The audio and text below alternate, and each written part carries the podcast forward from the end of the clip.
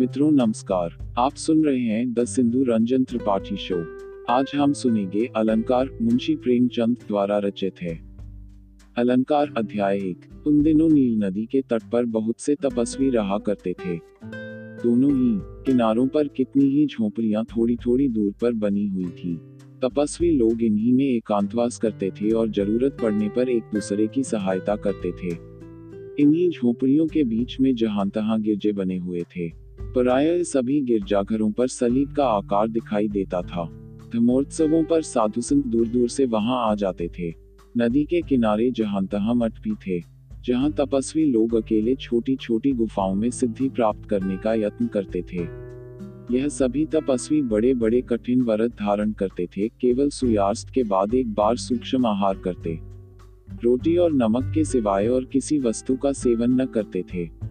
कितने ही तो समाधियों या कंदराओं में पड़े रहते थे। सभी ब्रह्मचारी थे, सभी मिताहारी थे। वह उनका एक कुर्ता और कंटोप पहनते थे।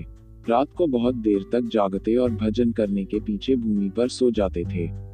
अपने पूर्व पुरुष के पापों का प्रायश्चित करने के लिए वह अपनी देह को भोगविलास ही से दूर नहीं रखते थे, वरन उसकी इतनी रक्षा भी न करते थे जो वर्तमान काल में अनिवार्य समझी जाती है। उनका विश्वास था कि देह को जितना कष्ट दिया जाए, वह जितनी रुणावस्था में हो, उतनी ही आत्मा पवित्र होती है। उनके लिए को और फोड़ों से उत्तम श्रृंगार की कोई वस्तु न थी। इस तपोभूमि में कुछ लोग तो ध्यान और तप में जीवन को सफल करते थे, पर कुछ ऐसे लोग भी थे जो ताड़ की जटाओं को बटकर किसानों के लिए रस्सियां बनाते या फल के दिनों में कृषकों की सहायता करते थे। शहर के रहने वाले समझते थे कि यह चोरों और डाकुओं का गिरोह है, यह सब अरब के लुटेरों से मिलकर काफिलों को लूट लेते हैं, किंतु यह भ्रम था। तपस्वी धन को तुच्छ समझते थे। आत्मोद्धार ही उनके जीवन का एकमात्र उद्देश्य था। उनके तेज की ज्योति आकाश को भी आलोकित कर देती थी। स्वर्ग के दूत युवकों या यात्रियों का वेश रहकर इन मठों में आते थे। इसी प्रकार राक्षस और दैत्य हक्षियों या पशुओं का रूप धरकर इस धर्माश्रम में तपस्वियों के बहकाने के लिए विचरा करते थे। जब ये भक्तगण अपने अपने घड़े लेकर प्रातःकाल सागर की ओर पानी भरने जाते थे, तो उन्हें राक्षसों और दैत्यों के पद चिन्ह दिखाई देते थे। यह धर्माश्रम वास्तव में एक संरक्षेत्र था, जहां नित्य और विशेषतः रात को स्वर्ग और नरक, धर्म और अधर्म में भीषण संग्राम होता रहता था। तपस्वी लोग स्वर्गदूतों तथा ईश्वर की सहायता से व्रत, ध्यान और तप से इन पिशाच सेनाओं के आघातों का निवारण करते थे। कभी इंद्रियजनित वासनाएं उनके मर्मस्थल पर ऐसा अंकुश लगाती थी कि वे पीड़ा से विकल होकर चीखने लगते थे और उनकी आर्तध्वनि वन पशुओं की गरज के साथ मिलकर तारों से भूषित आकाश तक गूंजने लगती थी। तब वही राक्षस और दैत्य मनोहर वेश धारण कर लेते थे, क्योंकि यद्यपि उनकी सूरत बहुत भयंकर होती है, पर वह कभी भी सुंदर रूप धर लिया करते हैं जिसमें उनकी पहचान न हो सके। तपस्वियों को अपनी कुटियों में वासनाओं के ऐसे दृश्य देखकर विस्मय होता था जिन पर उस समय धुरंधर विलासियों का चित्त मुग्ध हो जाता। लेकिन सलीब की शरण में बैठे हुए तपस्वियों पर उनके प्रलोभनों का कुछ असर न होता था और यह दुष्टात्माएं सूर्योदय होते ही अपना यथार्थ रूप धारण करके भाग जाती थी। कोई उनसे पूछता तो कहते, हम इसलिए रो रहे हैं कि तपस्वियों ने हमको मारकर भगा दिया है। धर्माश्रम के सिद्ध पुरुषों का समस्त देश के दुर्जनों और नास्तिकों पर आतंक सा छाया हुआ था। कभी भी उनकी धर्मपरायणता बड़ा विकराल रूप धारण कर लेती थी। उन्हें धर्म स्मृतियों ने ईश्वर विमुख प्राणियों को दंड देने का अधिकार प्रदान कर दिया था और जो कोई उनके कोप का भागी होता था उसे संसार की कोई शक्ति बचा न सकती थी। नगरों में, यहाँ तक कि इस्कंदरिया में भी, इन भस्म यंत्रणाओं की अद्भुत दंतकथाएं फैली हुई थी। एक महात्मा ने कई दुष्टों को अपने सोटे से मारा, जमीन फट गई और वह उसमें समा गए। अतः दुष्टजन, विशेषकर मदारी, विवाहित पादरी और वेश्याएं, इन तपस्वियों से थरथर कांपते थे। इन सिद्ध पुरुषों के योगबल के सामने वन जंतु भी शीश झुकाते थे। जब कोई योगी मरणासन होता तो एक सिंह आकर पंजों से उसकी कब्र खोदता था। इससे योगी को मालूम होता था कि भगवान उसे बुला रहे हैं। वह तुरंत जाकर अपने सहयोगियों के मुख चूमता था, तब कब्र में आकर समाधिस्थ हो जाता था। अब तक इस तपाश्रम का प्रधान इंतोनी था, पर अब उसकी अवस्था सौ वर्ष की हो चुकी थी। इसीलिए वह इस स्थान को त्याग कर अपने दो शिष्यों के साथ, जिनके नाम मकर और अमात्य थे, एक पहाड़ी में विश्राम करने चला गया था। अब इस आश्रम में पापनाशी नाम के एक साधु से बड़ा और कोई महात्मा न था। उसके सत्कर्मों की कीर्ति दूर दूर फैली हुई थी और कई तपस्वी थे जिनके अनुयायियों की संख्या अधिक थी और जो अपने आश्रमों के शासन में अधिक कुशल थे। लेकिन पापनाशी व्रत और तप में सबसे आगे बढ़ा हुआ था, यहाँ तक कि वह तीन तीन दिन अनशन व्रत रखता था रात को और प्रातःकाल अपने शरीर को बाणों से छेदता था और वह घंटों भूमि पर मस्तक नवाए पड़ा रहता था। उसके चौबीस शिष्यों ने अपनी अपनी कुटिया उसकी कुटी के आसपास बना ली थी और योग क्रियाओं में उसी के अनुगामी थे।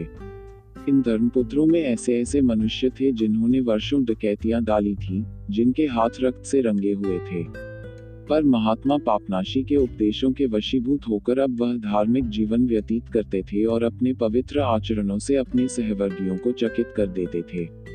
एक शिष्य, जो पहले हबश देश की रानी का बावर्ची था, नित्य रोता रहता था। एक और शिष्य फलदा नाम का था, जिसने पूरी बाइबल कंठस्थ कर ली थी और वाणी में भी निपुण था। लेकिन जो शिष्य आत्मशुद्धि में इन सबसे बकर था वह पॉल नाम का एक किसान युवक था। उसे लोग मूर्ख पॉल कहा करते थे क्योंकि वह अत्यंत सरल हृदय था। लोग उसकी भोली भाली बातों पर हंसा करते थे, लेकिन ईश्वर की उस पर विशेष कृपादृष्टि थी। वह आत्मदर्शी और भविष्यवक्ता था। उसे इल्हाम हुआ करता था। पापनाशी का जन्मस्थान इस्कंदरिया था। उसके माता पिता ने उसे भौतिक विद्या की ऊंची शिक्षा दिलाई थी। उसने कवियों के श्रृंगार का आस्वादन किया था और यौवन काल में ईश्वर के अनादित्व बल्कि अस्तित्व पर भी दूसरों से वाद विवाद किया करता था। इसके पश्चात कुछ दिन तक उसने धनी पुरुषों के परथानुसार इंद्रिय सुख भोग में व्यतीत किए, जिसे याद करके अब लज्जा और ग्लानि से उसको अत्यंत पीड़ा होती थी। वह अपने सहचरों से कहा करता, उन दिनों मुझ पर वासना का भूत सवार था। इसका आशय यह कदापि न था कि उसने व्यभिचार किया था, बल्कि केवल इतना कि उसने स्वादिष्ट भोजन किया था और नाट्यशालाओं में तमाशा देखने जाया करता था। वास्तव में बीस वर्ष की अवस्था तब उसने उस काल के साधारण मनुष्यों की भांति जीवन व्यतीत किया था। वही भोगलिप्सा अब उसके हृदय में कांटे के समान चुभा करती थी। दैवयोग से उन्हीं दिनों उसे मकर ऋषि के सदुपदेशों को सुनने का सौभाग्य प्राप्त हुआ। उसकी काया पलट हो गई। सत्य उसके रोम रोम में व्याप्त हो गया, भाले के समान उसके हृदय में चुभ गया। बपतिस्मा लेने के बाद वह साल भर तक और भद्र पुरुषों में रहा, पुराने संस्कारों से मुक्त न हो सका। लेकिन एक दिन वह गिरजाघर में गया और वहां उपदेशक को यह पद गाते हुए सुना, यदि तू ईश्वर भक्ति का इच्छुक है तो जा, जो कुछ तेरे पास हो उसे बेच डाल और गरीबों को दे दे। वह तुरंत घर गया, अपनी सारी संपत्ति बेचकर गरीबों को दान कर दी और धर्माश्रम में प्रविष्ट हो गया और दस साल तक संसार से विरक्त होकर वह अपने पापों का प्रायश्चित करता रहा। एक दिन वह अपने नियमों के अनुसार उन दिनों का स्मरण कर रहा था जब वह ईश्वर विमुख था और अपने दुष्कर्मों पर एक एक करके विचार कर रहा था। साहस याद आया कि मैंने इस्कंदरिया की एक नाट्यशाला में थायस नाम की एक रूपवती नटी देखी थी। वह रमणी रंगशालाओं में नृत्य करते समय अंग प्रत्यंगों की ऐसी मनोहर छवि दिखाती थी कि दर्शकों के हृदय में वासनाओं की तरंगे उठने लगती थी। वह ऐसा थिरकती थी, ऐसे भाव बताती थी, लालसाओं का ऐसा नग्न चित्र खींचती थी कि सजीले युवक और धनी वृद्ध कामातुर होकर उसके गृहद्वार पर फूलों की मालाएं भेंट करने के लिए आते। थायस उसका सहर्ष स्वागत करती और उन्हें अपनी अंकस्थली में आश्रय देती। इस प्रकार वह केवल अपनी ही आत्मा का सर्वनाश न करती थी, वरन दूसरों की आत्माओं का भी खून करती थी। पापनाशी स्वयं उसके मायापाश में फंसते फंसते रह गया था। वह कामतृष्णा से उन्मत्त होकर एक बार उसके द्वार तक चला गया था, लेकिन वाराणना के चौखट पर वह ठिठक गया, कुछ तो उठती हुई जवानी की स्वाभाविक कातरता के कारण और कुछ इस कारण कि उसकी जेब में रुपये न थे, क्योंकि उसकी माता इसका सदैव ध्यान रखती थी कि वह धन का अपव्यय न कर सके। ईश्वर ने इन्हीं दो साधनों द्वारा उसे पाप के अग्निकुंड में गिरने से बचा लिया। किंतु पापनाशी ने इस असीम दया के लिए ईश्वर को धन्यवाद दिया, क्योंकि उस समय उसके ज्ञान चक्षु बंद थे। वह न जानता था कि मैं मिथ्या आनंद भोग की धुन में पड़ा हूँ। अब अपनी एकांत कुटी में उसने पवित्र सलीब के सामने मस्तक झुका दिया और योग के नियमों के अनुसार बहुत देर तक थायस का स्मरण करता रहा, क्योंकि उसने मूर्खता और अंधकार के दिनों में उसके चित्त को इंद्रिय सुख भोग की इच्छाओं से आंदोलित किया था। कई घंटे ध्यान में डूबे रहने के बाद थायस की स्पष्ट और सजीव मूर्ति उसके हृदय नेत्रों के आगे आ खड़ी हुई। अब भी उसकी रूप शोभा उतनी ही अनुपम थी जितनी उस समय जब उसने उसकी कुवासनाओं को उत्तेजित किया था। वह बड़ी कोमलता से गुलाब की सेज पर सिर झुकाए लेटी हुई थी। उसके कमल नेत्रों में एक विचित्र आर्द्रता, एक विलक्षण ज्योति थी। उसके नथुने फड़क रहे थे, अधर कली की भांति आधे खुले हुए थे और उसकी बाहें दो जलधाराओं के सदृश निर्मल और उज्ज्वल थी। यह मूर्ति देखकर पापनाशी ने अपनी छाती पीटकर कहा, भगवान तू साक्षी है कि मैं पापों को कितना घोर और घातक समझ रहा हूँ। धीरे धीरे इस मूर्ति का मुख विकृत होने लगा, उसके होंठ के दोनों कोने नीचे को झुककर उसकी अंतवेदना को प्रकट करने लगे। उसकी बड़ी बड़ी आंखें सजल हो गईं। उसका वृक्ष उच्छ्वासों से आंदोलित होने लगा, मानो तूफान के पूर्व हवा सनसना रही हो। यह कुतूहल देखकर पापनाशी को मर्मवेदना होने लगी। भूमि पर सिर नवाकर उसने यूं प्रार्थना की, करुणामय, तूने हमारे अंतःकरण को दया से परिपूरित कर दिया है, उसी भांति उसे प्रभात के समय खेत हिमकणों से परिपूरित होते हैं। मैं तुझे नमस्कार करता हूँ, तू धन्य है। मुझे शक्ति दे कि तेरे जीवों को तेरी दया की ज्योति समझाकर प्रेम करूं, क्योंकि संसार में सब कुछ अनित्य है, एक तू ही नित्य अमर है। यदि इस अभागिनी स्त्री के प्रति मुझे चिंता है तो इसका कारण है कि वह तेरी ही रचना है। स्वर्ग के दूत भी उस पर दयाभाव रखते हैं। भगवान, क्या यह तेरी ही ज्योति का प्रकाश नहीं है? उसे इतनी शक्ति दे कि वह इस कुमारी को त्याग दे। तू दयासागर है, उसके पाप महाघोर घृणित हैं और उनके कल्पना मात्र ही से मुझे रोमांच हो जाता है। लेकिन वह जितनी पापिष्ठा है, उतना ही मेरा चित्त उसके लिए व्यथित हो रहा है। मैं यह विचार करके व्यग्र हो जाता हूँ कि नरक के दूत अंतकाल तक उसे जलाते रहेंगे। वह यही प्रार्थना कर रहा था कि उसने अपने पैरों के पास एक गीदड़ को पड़े हुए देखा। उसे बड़ा आश्चर्य हुआ, क्योंकि उसकी कुटी का द्वार बंद था। ऐसा जान पड़ता था कि वह पशु उसके मनोगत विचारों को भांप रहा है, वह कुत्ते की भांति पूंछ हिला रहा था। पापनाशी ने तुरंत सलीब का आकार बनाया और पशु लुप्त हो गया। उसे तब ज्ञात हुआ कि आज पहली बार राक्षस ने मेरी कुटी में प्रवेश किया। उसने चित्त शांति के लिए छोटी सी प्रार्थना की और फिर थायस का ध्यान करने लगा। उसने अपने मन में निश्चय किया, हरीच्छा से मैं अवश्य उसका उद्धार करूंगा। तब उसने विश्राम किया। दूसरे दिन उषा के साथ उसकी निद्रा भी खुली। उसने तुरंत ईश्वरना की और पालम सनत से मिलने गया, जिनका आश्रम वहां से कुछ दूर था। उसने संत महात्मा को अपने स्वभाव के अनुसार प्रफुल्ल चित्त से भूमि खोदते पाया। पालम बहुत वृद्ध थे। उन्होंने एक छोटी सी फुलवाड़ी लगा रखी थी। वनजंतु आकर उनके हाथों को चाटते थे और पिशाचादी कभी उन्हें कष्ट न देते थे। उन्होंने पापनाशी को देखकर नमस्कार किया। पापनाशी ने उत्तर देते हुए कहा, भगवान तुम्हें शांति दे। पालम, तुम्हें भी भगवान शांति दे। यह कहकर उन्होंने माथे का पसीना अपने कुर्ते की आस्तीन से पोंछा। पापनाशी बंधुवर, जहाँ भगवान की चचार होती है वहाँ भगवान अवश्य वर्तमान रहते हैं। हमारा धर्म है कि अपने संभाषणों में भी ईश्वर की स्तुति ही किया करें। मैं इस समय ईश्वर की कीर्ति प्रसारित करने के लिए एक प्रस्ताव लेकर आपकी सेवा में उपस्थिति हुआ हूँ। पालम, बंधु पापनाशी, भगवान तुम्हारे प्रस्ताव को मेरे काहू के बेलों की भांति सफल करे। वह नित्य प्रभात को मेरी वाटिका पर उस बिंदुओं के साथ अपनी दया की वर्षा करता है और उसके प्रदान किए हुए खोरों और खरबूजों का आस्वादन करके मैं उसके असीम वात्सल्य की जय जयकार मानता हूँ। उससे यही याचना करनी चाहिए कि हमें अपनी शांति की छाया में रखे, क्योंकि मन को उद्विग्न करने वाले भीषण दुरावेगों से अधिक भयंकर और कोई वस्तु नहीं है। जब यह मनोवेग जागृत हो जाते हैं तो हमारी दशा मतवालों की सी हो जाती है, हमारे पैर लड़खड़ाने लगते हैं और ऐसा जान पड़ता है कि अब औंधे मुंह गिरे। कभी भी इन मनोवेगों के वशीभूत होकर हम घातक सुख भोग में मग्न हो जाते हैं, लेकिन कभी भी ऐसा भी होता है कि आत्मवेदना और इंद्रियों की अशांति हमें नैराश्रम में डुबा देती हैं, जो सुख भोग से कहीं सर्वनाशक है। बंधुवर, मैं एक महान पापी प्राणी हूँ, लेकिन मुझे अपने दीर्घ जीवन काल में यह अनुभव हुआ है कि योगी के लिए इस मलिनता से बड़ा और कोई शत्रु नहीं है। इससे मेरा अभिप्राय उस असाध्य उदासीनता और क्षोभ से है जो कोहरे की भांति आत्मा पर पर्दा डाले रहती है और ईश्वर की ज्योति को आत्मा तक नहीं पहुँचने देती।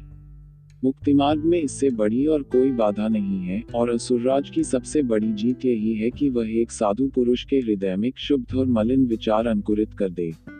यदि वह हमारे ऊपर मनोहर प्रलोभनों ही से आक्रमण करता तो बहुत भय की बात न थी, पर शोक, वह हमें क्षुब्ध करके बाजी मार ले जाता है।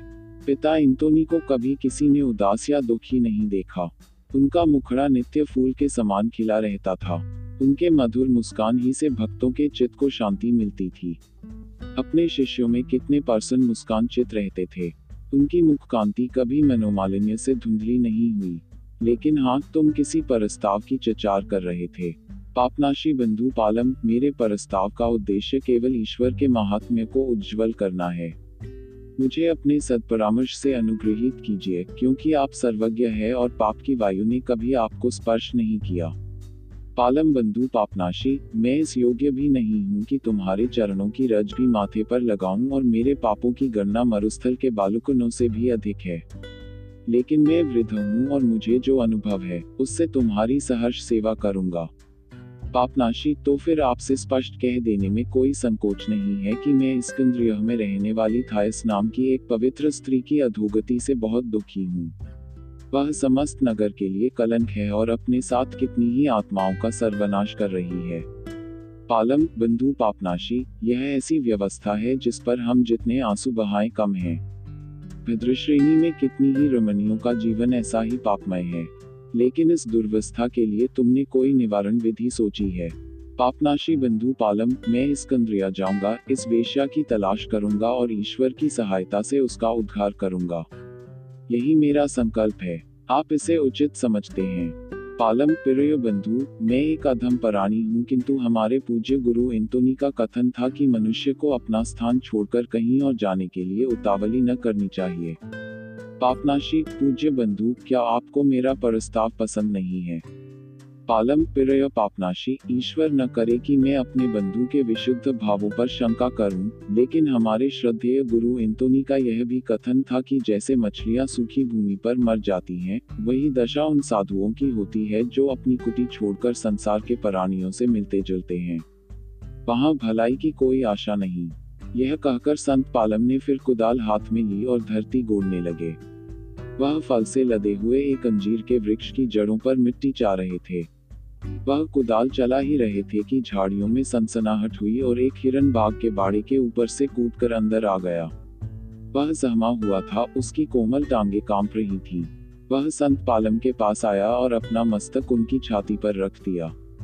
पालम ने कहा, ईश्वर को धन्य है जिसने इस सुंदर वन जंतु की सृष्टि की। इसके पश्चात पालम संत अपने झोंपड़े में चले गए। हिरण भी उनके पीछे पीछे चला। संत ने तब ज्वार की रोटी निकाली और हिरण को अपने हाथों से खिलाई। पापनाशी कुछ देर तक विचार में मग्न खड़ा रहा। उसकी आंखें अपने पैरों के पास पड़े हुए पत्थरों पर जमी हुई थीं। तब वह पालम संत की बातों पर विचार करता हुआ धीरे धीरे अपनी कुटी की ओर चला। उसके मन में इस समय भीषण संग्राम हो रहा था। उसने सोचा, संत पालम की सलाह अच्छी मालूम होती है। वह दूरदर्शी पुरुष हैं। उन्हें मेरे प्रस्ताव के औचित्य पर संदेह है, तथापि थायस को घात पिशाचों के हाथों में छोड़ देना घोर निर्दयता होगी। ईश्वर मुझे प्रकाश और बुद्धि दे। चलते चलते उसने एक तीतर को जाल में फंसे हुए देखा जो किसी शिकारी ने बिछा रखा था। यह तीतरी मालूम होती थी, क्योंकि उसने एक क्षण में नर को जाल के पास उड़कर और जाल के फंदे को चोंच से काटते देखा, यहाँ तक कि जाल में तीतरी के निकलने भर का छिद्र हो गया। योगी ने घटना को विचारपूर्ण नेत्रों से देखा और अपनी ज्ञान शक्ति से सहज में इसका आध्यात्मिक आशय समझ लिया। तीतरी के रूप में थॉमस थी, जो पापजाल में फंसी हुई थी, और जैसे तीतर ने रस्सी का जाल काटकर उसे मुक्त कर दिया था, वह भी अपने योगबल और सदुपदेश से उन अदृश्य बंधनों को काट सकता था जिनमें थॉमस फंसी हुई थी। उसे निश्चय हो गया कि ईश्वर ने इस रीति से मुझे परामर्श दिया है। उसने ईश्वर को धन्यवाद दिया।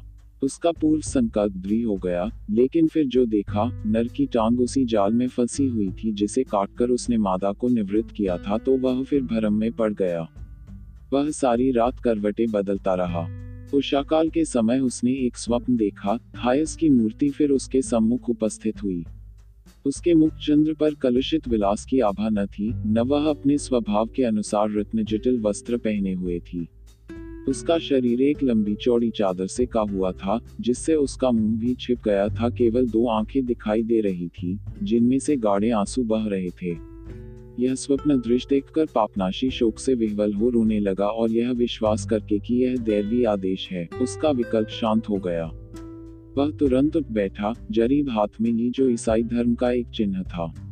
कुटी के बाहर निकला, सावधानी से द्वार बंद किया जिसमें वनजंतु और पक्षी अंदर जाकर ईश्वर ग्रंथ को गंदा न कर दे जो उसके सिरहाने रखा हुआ था। तब उसने अपने प्रधान शिष्य फलदा को बुलाया और उसे शेष तेईस शिष्यों के निरीक्षण में छोड़कर केवल एक लाला चोगा पहने हुए नील नदी की ओर प्रस्थान किया। उसका विचार था कि लाइबिया होता हुआ मकदूनिया नरेश सिकंदर के बसाए हुए नगर में पहुंच जाऊं। वह भूख, प्यास और थकन की कुछ परवाह न करते हुए प्रातःकाल से सूर्यास्त तक चलता रहा। जब वह नदी के समीप पहुंचा तो सूर्य क्षितिज की गोद में आश्रय ले चुका था और नदी का रक्तजल कंचन और अग्नि के पहाड़ों के बीच में लहरें मार रहा था। वह नदी के तटवर्ती मार्ग से होता हुआ चला। जब भूख लगती किसी झोपड़ी के द्वार पर खड़ा होकर ईश्वर के नाम पर कुछ मांग लेता, तिरस्कारों, उपेक्षाओं और कटुवचनों को प्रसन्नता से शिरोधार्य करता था। साधु को किसी से अमर्ष नहीं होता। उसे न डाकुओं का भय था न वन के जंतुओं का, लेकिन जब किसी गांव या नगर के समीप पहुंचता तो कतराकर निकल जाता। वह डरता था कि कहीं बालवृंद उसे आंख मिचौली खेलते हुए न मिल जाए अथवा किसी कुएं पर पानी भरने वाली रमणियों से सामना न हो जाए जो घड़ों को उतारकर उससे हास परिहास कर बैठें। योगी के लिए यह सभी शंका की बातें हैं। न जाने कब भूत पिशाच उसके कार्य में विघ्न डाल दें। उसे धर्मग्रंथों में यह पाकर भी शंका होती है कि भगवान नगरों की यात्रा करते थे और अपने शिष्यों के साथ भोजन करते थे। योगियों की आश्रम वाटिका के पुष्प जितने सुंदर हैं, उतने ही कोमल भी होते हैं, यहाँ तक कि सांसारिक व्यवहार का एक झोंका भी उन्हें झुलसा सकता है, उनकी मनोरम शोभा को नष्ट कर सकता है।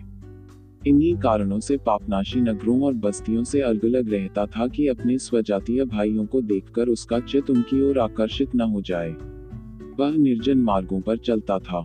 संध्या समय जब पक्षियों का मधुर कलरव सुनाई देता और समीर के मंद झोंके आने लगते तो अपने कंटोप को आंखों पर खींच लेता कि उस पर प्रकृति सौंदर्य का जादू न चल जाए। इसके प्रतिकूल भारतीय ऋषि महात्मा प्रकृति सौंदर्य के रसिक होते थे। एक सप्ताह की यात्रा के बाद वह सिलसिल नाम के स्थान पर पहुंचा।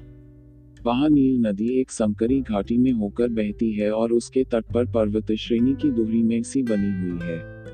इसी स्थान पर मिस्र निवासी अपने पिशाच पूजा के दिनों में मूर्तियां अंकित करते थे।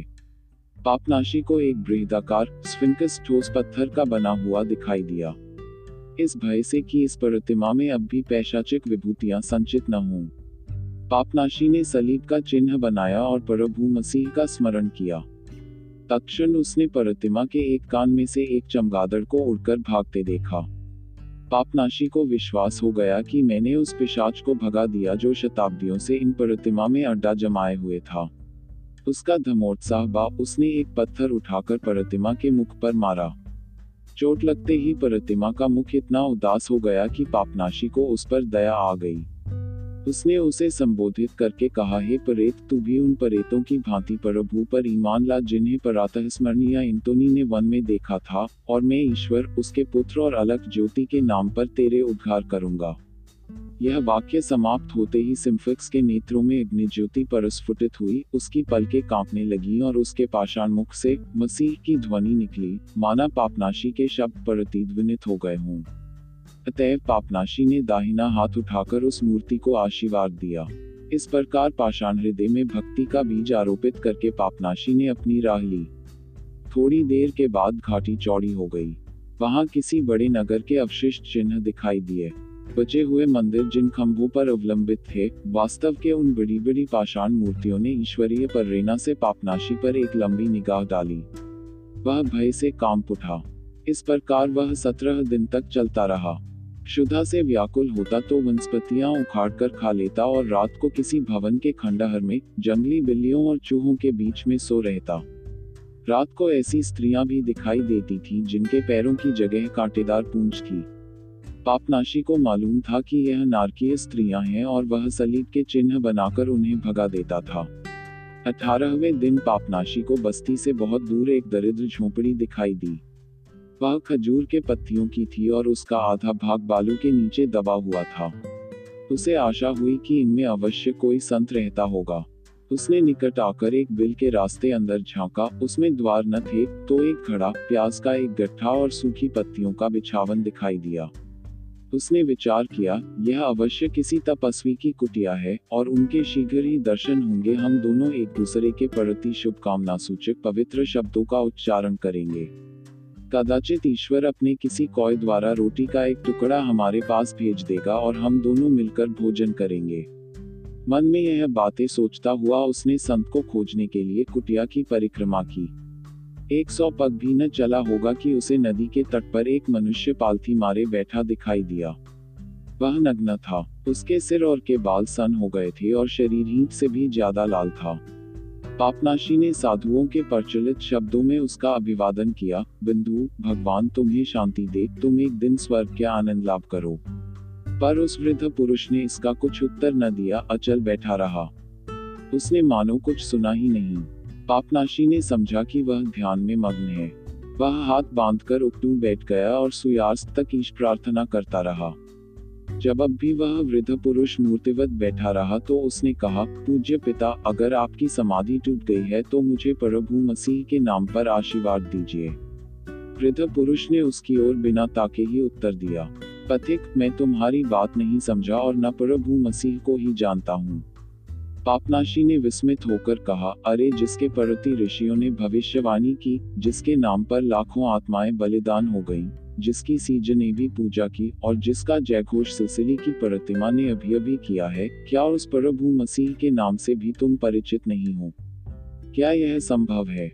वृद्ध, हाँ मित्रवर, यह संभव है, और यदि संसार में कोई वस्तु निश्चित होती तो निश्चित भी होता। पापनाशी उस पुरुष की अज्ञानावस्था पर बहुत विस्मित और दुखी हुआ। बोला, यदि तुम प्रभु मसीह को नहीं जानते तो तुम्हारा धर्म कर्म सब व्यर्थ है, तुम कभी अनंत पद नहीं प्राप्त कर सकते। खुद कर्म करना या कर्म से हटना दोनों ही व्यर्थ हैं। हमारे जीवन और मरण में कोई भेद नहीं। पापनाशी, क्या क्या क्या तुम अनंत जीवन के आकांक्षी नहीं हो? लेकिन तुम तो तपस्वियों की भांति वन्य कुटी में रहते हो। हाँ, ऐसा जान पड़ता है। क्या मैं तुम्हें नग्न और विरत नहीं देखता? हाँ, ऐसा जान पड़ता है। क्या तुम कंदमूल नहीं खाते और इच्छाओं का दमन नहीं करते? हाँ, ऐसा जान पड़ता है। क्या तुमने संसार के मायामोह को नहीं त्याग दिया है? हाँ, ऐसा जान पड़ता है। मैंने उन मिथ्या वस्तुओं को त्याग दिया है जिन पर संसार के प्राणी जान देते हैं। तुम मेरी भांति एकांत सेवी, त्यागी और शुद्धाचरण हो, किंतु मेरी भांति ईश्वर की भक्ति और अनंत सुख की अभिलाषा से यह व्रत नहीं धारण किया है। अगर तुम्हें प्रभु मसीह पर विश्वास नहीं है तो तुम क्यों सात्विक बने हुए हो? अगर तुम्हें स्वर्ग के अनंत सुख की अभिलाषा नहीं है तो संसार के पदार्थों को क्यों नहीं भोगते? बुद्ध पुरुष ने गंभीर भाव से जवाब दिया, मित्र, मैंने संसार की उत्तम वस्तुओं का त्याग नहीं किया है और मुझे इसका गर्व है कि मैंने जो जीवन पथ ग्रहण किया है वह सामान्यतः संतोषजनक है। यद्यपि यथार्थ तो यह है कि संसार की उत्तम या निकृष्ट, भले या बुरे जीवन का भेद ही मिथ्या है। कोई वस्तु स्वतः भली या बुरी, सत्य या असत्य, हानिकर या लाभकर, सुखमय या दुख में नहीं होती। हमारा विचार ही वस्तुओं को इन गुणों में आभूषित करता है, उसी भांति जैसे नमक भोजन को स्वाद प्रदान करता है। पापनाशी ने अपवाद किया, तो तुम्हारे मतानुसार संसार में कोई वस्तु स्थायी नहीं है। तुम उस थके हुए कुत्ते की भांति हो जो कीचड़ में पड़ा सो रहा है, अज्ञान के अंधकार में अपना जीवन नष्ट कर रहे हो। तुम प्रतिमावादियों से भी गए गुजरे हो। मित्र, कुत्तों और ऋषियों का अपमान करना समान ही व्यर्थ है। कुत्ते क्या हैं, हम यह नहीं जानते। हमको किसी वस्तु का लेशमात्र भी ज्ञान नहीं। तो क्या तुम भ्रांतिवादियों में हो? क्या तुम उस निबुद्धि कर्महीन संप्रदाय में हो जो सूर्य के प्रकाश में और रात्रि के अंधकार में कोई भेद नहीं कर सकते? हाँ मित्र, मैं वास्तव में भ्रमवादी हूँ। मुझे इस संप्रदाय में शांति मिलती है, चाहे तुम्हें हास्यास्पद जान पड़ता हो, क्योंकि एक ही वस्तु भिन्न भिन्न अवस्थाओं में भिन्न भिन्न रूप धारण कर लेती है। इस विशाल मीनारों ही को देखो। प्रभात के पति प्रकाश में यह केसर के कंगूरों से देख पड़ते हैं। संध्या समय सूर्य की ज्योति दूसरी ओर पड़ती है और काले काले त्रिभुजों के सदृश दिखाई देते हैं। यथार्थ में किस रंग के हैं, इसका निश्चय कौन करेगा? बादलों ही को देखो। वह कभी अपनी दमक से कुंदन को जलाते हैं, कभी अपनी कालिमा से अंधकार को मात करते हैं। विश्व के सिवाय और कौन ऐसा निपुण है जो उनके विविध आवरणों की छाया उतार सके? कौन कह सकता है कि वास्तव में इस मेघ समूह का क्या रंग है? सूर्य मुझे ज्योतिर्मय दिखता है, किंतु मैं उसके तत्व को नहीं जानता। मैं आग को जलते हुए देखता हूँ, पर नहीं जानता कि कैसे जलती है और क्यों जलती है। मित्रवर, तुम व्यर्थ मेरी उपेक्षा करते हो, लेकिन मुझे इसकी भी चिंता नहीं कि कोई मुझे क्या समझता है, मेरा मान करता है या निंदा। पापनाशी ने फिर शंका की, अच्छा एक बात और बता दो, तुम इस निर्जन वन में प्याज और छुहारे खाकर जीवन व्यतीत करते हो, तुम इतना कष्ट क्यों भोगते हो? तुम्हारे ही समान मैं भी इंद्रियों का दमन करता हूँ और एकांत में रहता हूँ, लेकिन मैं यह सब कुछ ईश्वर को प्रसन्न करने के लिए, स्वगीर्य आनंद भोगने के लिए करता हूँ। यह एक मार्जनीय उद्देश्य है, परलोक सुख के लिए ही इस लोक में कष्ट उठाना बुद्धिसंगत है।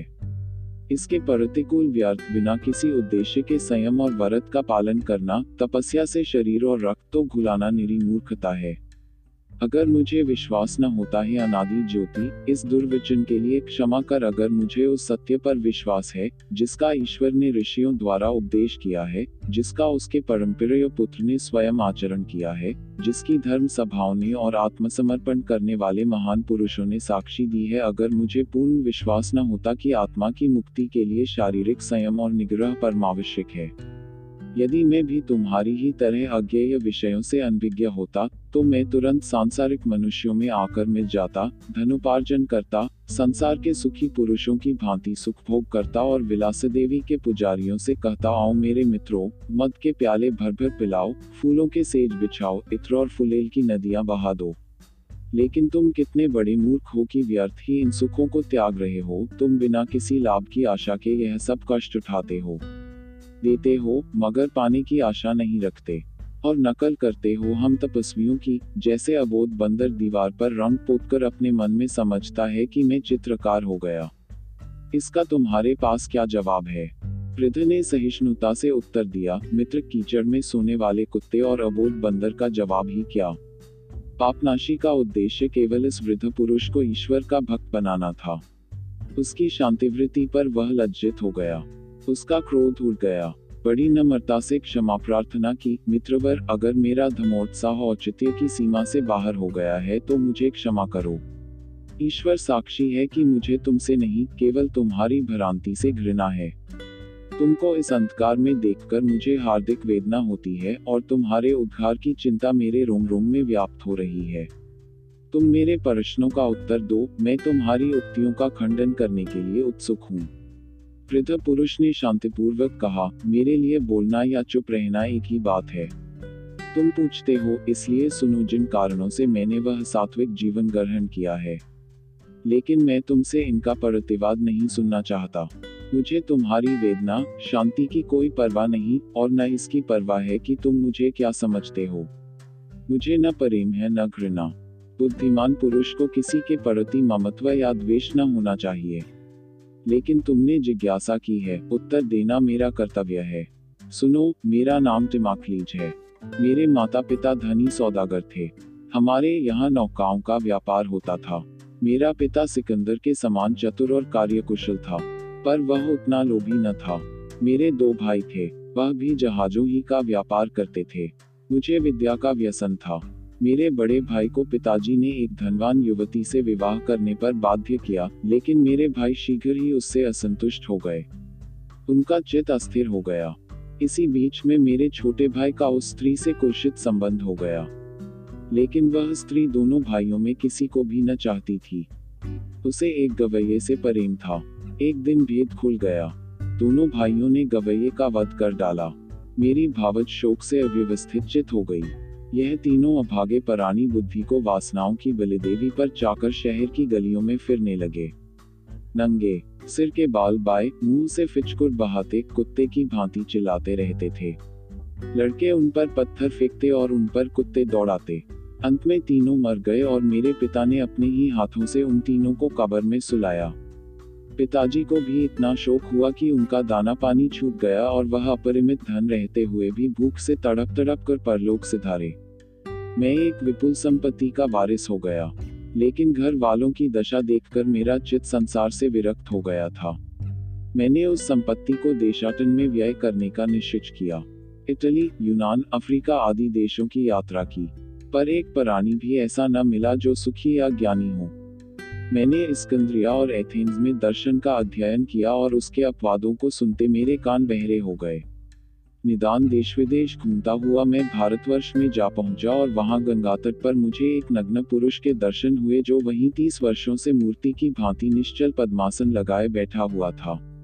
उसके तृणवत शरीर पर लताएं चढ़ गई थीं और उसकी जटाओं में चिड़ियों ने घोंसले बना लिए थे, फिर भी वह जीवित था। उसे देखकर मुझे अपने दोनों भाइयों की, भावज की, गवैये की, पिता की याद आई और तब मुझे ज्ञात हुआ कि यही एक ज्ञानी पुरुष है।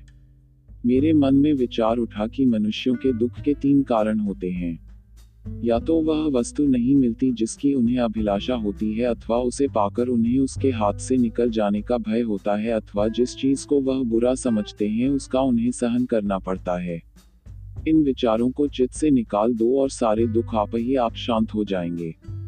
संसार के श्रेष्ठ पदार्थों का परित्याग कर दूंगा और उसी भारतीय योगी की भांति मौन और निश्चल रहूंगा।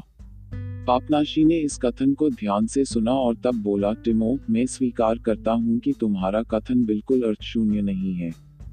संसार की धन संपत्ति को तुच्छ समझना बुद्धिमानों का काम है, लेकिन अपने अनंत सुख की उपेक्षा करना परले सिरे की नादानी है। इससे ईश्वर के क्रोध की आशंका है। मुझे तुम्हारे अज्ञान पर बड़ा दुख है और मैं सत्य का उपदेश करूंगा जिसमें तुमको उसके अस्तित्व का विश्वास हो जाए और तुम आज्ञाकारी बालक के समान उसकी आज्ञा पालन करो। तिमाक्लीज ने बात काट कर कहा, नहीं नहीं, मेरे सिर अपने धर्म सिद्धांतों का बोझ मत ला दो। इस भूल में न पड़ो कि तुम मुझे अपने विचारों के अनुकूल बना सकोगे। यह तर्क वितर्क सब मिथ्या है। कोई मत न रखना ही मेरा मत है, किसी संप्रदाय में न होना ही मेरा संप्रदाय है। मुझे कोई दुख नहीं, इसलिए कि मुझे किसी वस्तु की ममता नहीं। अपनी राह जाओ और मुझे इस उदासीनावस्था से निकालने की चेष्टा न करो। मैंने बहुत कष्ट झेले हैं और यह दशा ठंडे जल से स्नान करने की भांति सुखकर प्रतीत हो रही है। पापनाशी को मानव चरित्र का पूरा ज्ञान था। वह समझ गया कि इस मनुष्य पर ईश्वर की कृपा दृष्टि नहीं हुई है और उसकी आत्मा के उद्धार का समय अभी दूर है। उसने तिमाक्लीज का खंडन न किया कि कहीं उसकी उद्धार की शक्ति घातक न बन जाए, क्योंकि विधर्मियों से शास्त्रार्थ करने में कभी भी ऐसा हो जाता है कि उनके उद्धार के साधन उनके अपकार के यंत्र बन जाते हैं। अतएव जिन्हें सद्ज्ञान प्राप्त है उन्हें बड़ी चतुराई से उसका प्रचार करना चाहिए। उसने तिमाक्लीज को नमस्कार किया और एक लंबी सांस खींचकर रात ही को फिर यात्रा पर चल पड़ा। सूर्योदय हुआ तो उसने जल पक्षियों को नदी के किनारे एक पैर पर खड़े देखा। उनकी पीली और गुलाबी गर्दनों को प्रतिबिंब जल में दिखाई देता था। कोमल बेत वृक्ष अपनी हरी हरी पत्तियों को जल पर फैलाए हुए थे। स्वच्छ आकाश में सारसों का समूह त्रिभुज के आकार में उड़ रहा था और झाड़ियों में छिपे हुए बुगुलों की आवाज सुनाई देती थी। जहां तक निगाह जाती थी नदी का हरा जल हिलकोरे मार रहा था। उजले पाल वाली नौकाएं चिड़ियों की भांति तैर रही थीं और किनारों पर जहां तहां श्वेत भवन जगमगा रहे थे। तटों पर हल्का कोहरा छाया हुआ था और द्वीपों के आड़ से जो खजूर, फूल और फल के वृक्षों से के हुए थे, ये बत्तख, लालसर, हारिल आदि ये चिड़ियां कलरव करती हुई निकल रही थी। बाईं ओर मरुस्थल तक हरे भरे खेतों और वृक्षपुंजों की शोभा आंखों को मुग्ध कर देती थी।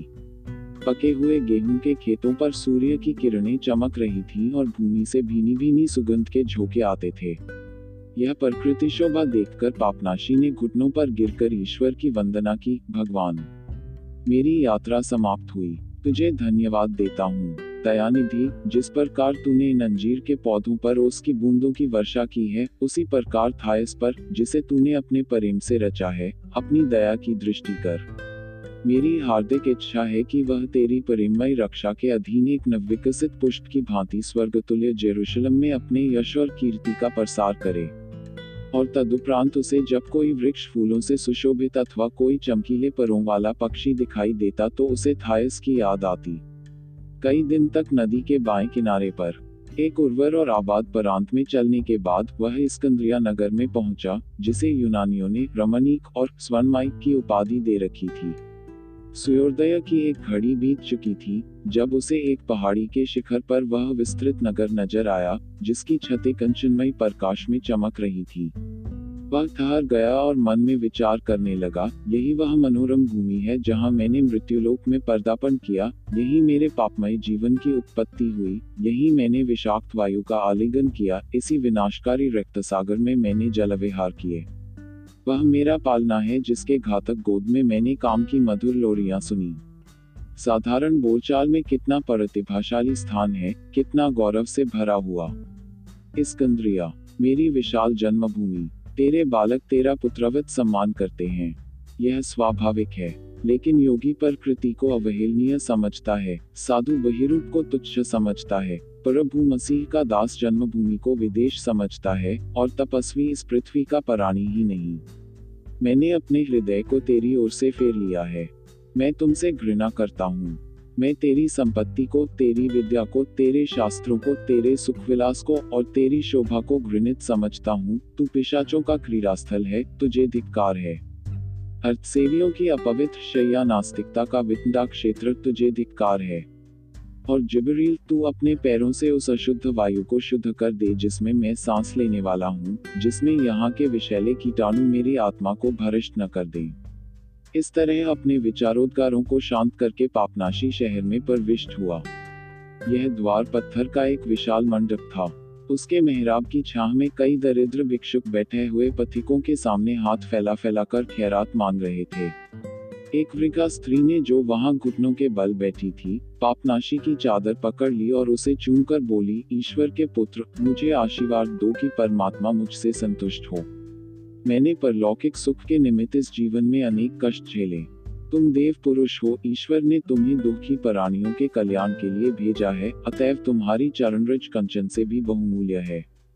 पापनाशी ने वृद्ध को हाथों से स्पर्श करके आशीर्वाद दिया, लेकिन वह मुश्किल से बीस कदम चला होगा कि लड़कों के एक गोल ने उसको मुंह चिना और उस पर पत्थर फेंकना शुरू किया और तालियां बजाकर कहने लगे, जरा अपनी विशाल मूर्ति देखिए, आप लंगूर से भी काले हैं और आपकी बकरे की अड़ी से लंबी है, बिल्कुल भुतना मालूम होता है।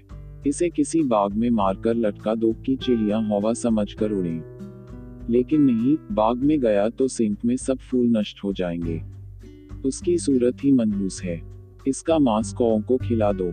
यह कहकर उन्होंने पत्थर की एक बात छोड़ दी, लेकिन पापनाशी ने केवल इतना कहा, ईश्वर तू इस अबोध बालकों को सुबुद्धि दे, वह नहीं जानते कि वे क्या करते हैं।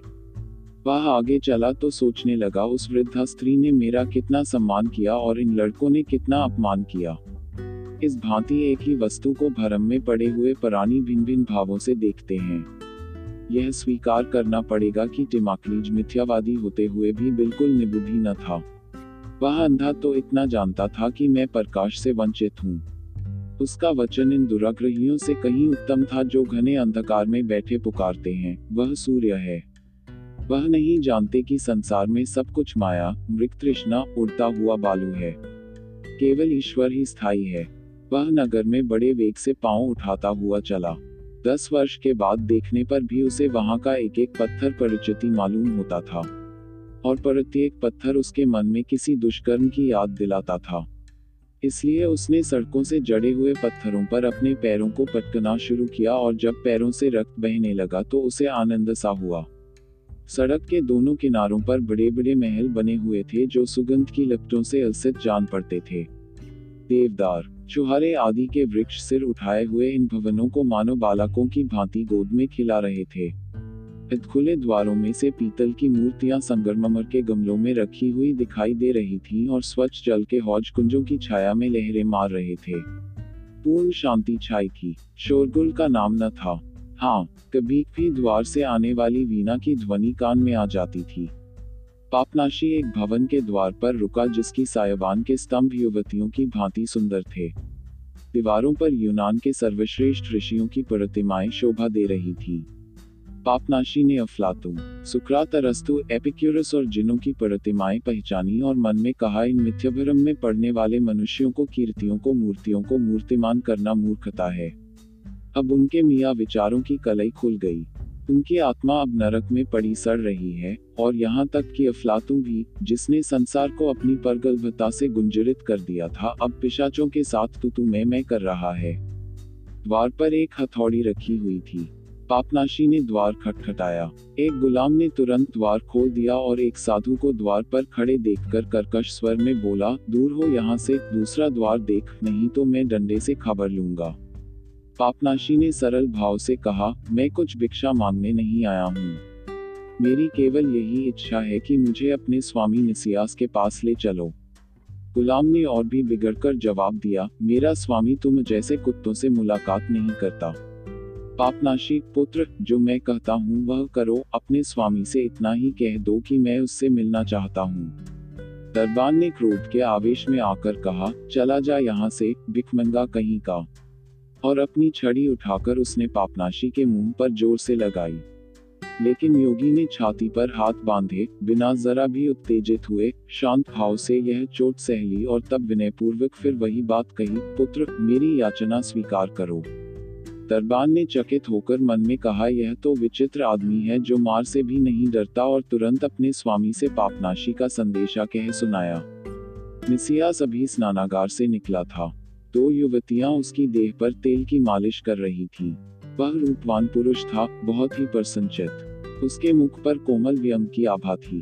योगी को देखते ही वह उठ खड़ा हुआ और हाथ फैलाए हुए उसकी ओर बहाओ, मेरे मित्र, मेरे बंधु, मेरे सहपाठी, आओ, मैं तुम्हें पहचान गया, यद्यपि तुम्हारी सूरत इस समय आदमियों की सी नहीं, पशुओं की सी है। आओ, मेरे गले से लग जाओ। तुम्हें वह दिन याद है जब हम व्याकरण, अलंकार और दर्शन शास्त्र पते थे।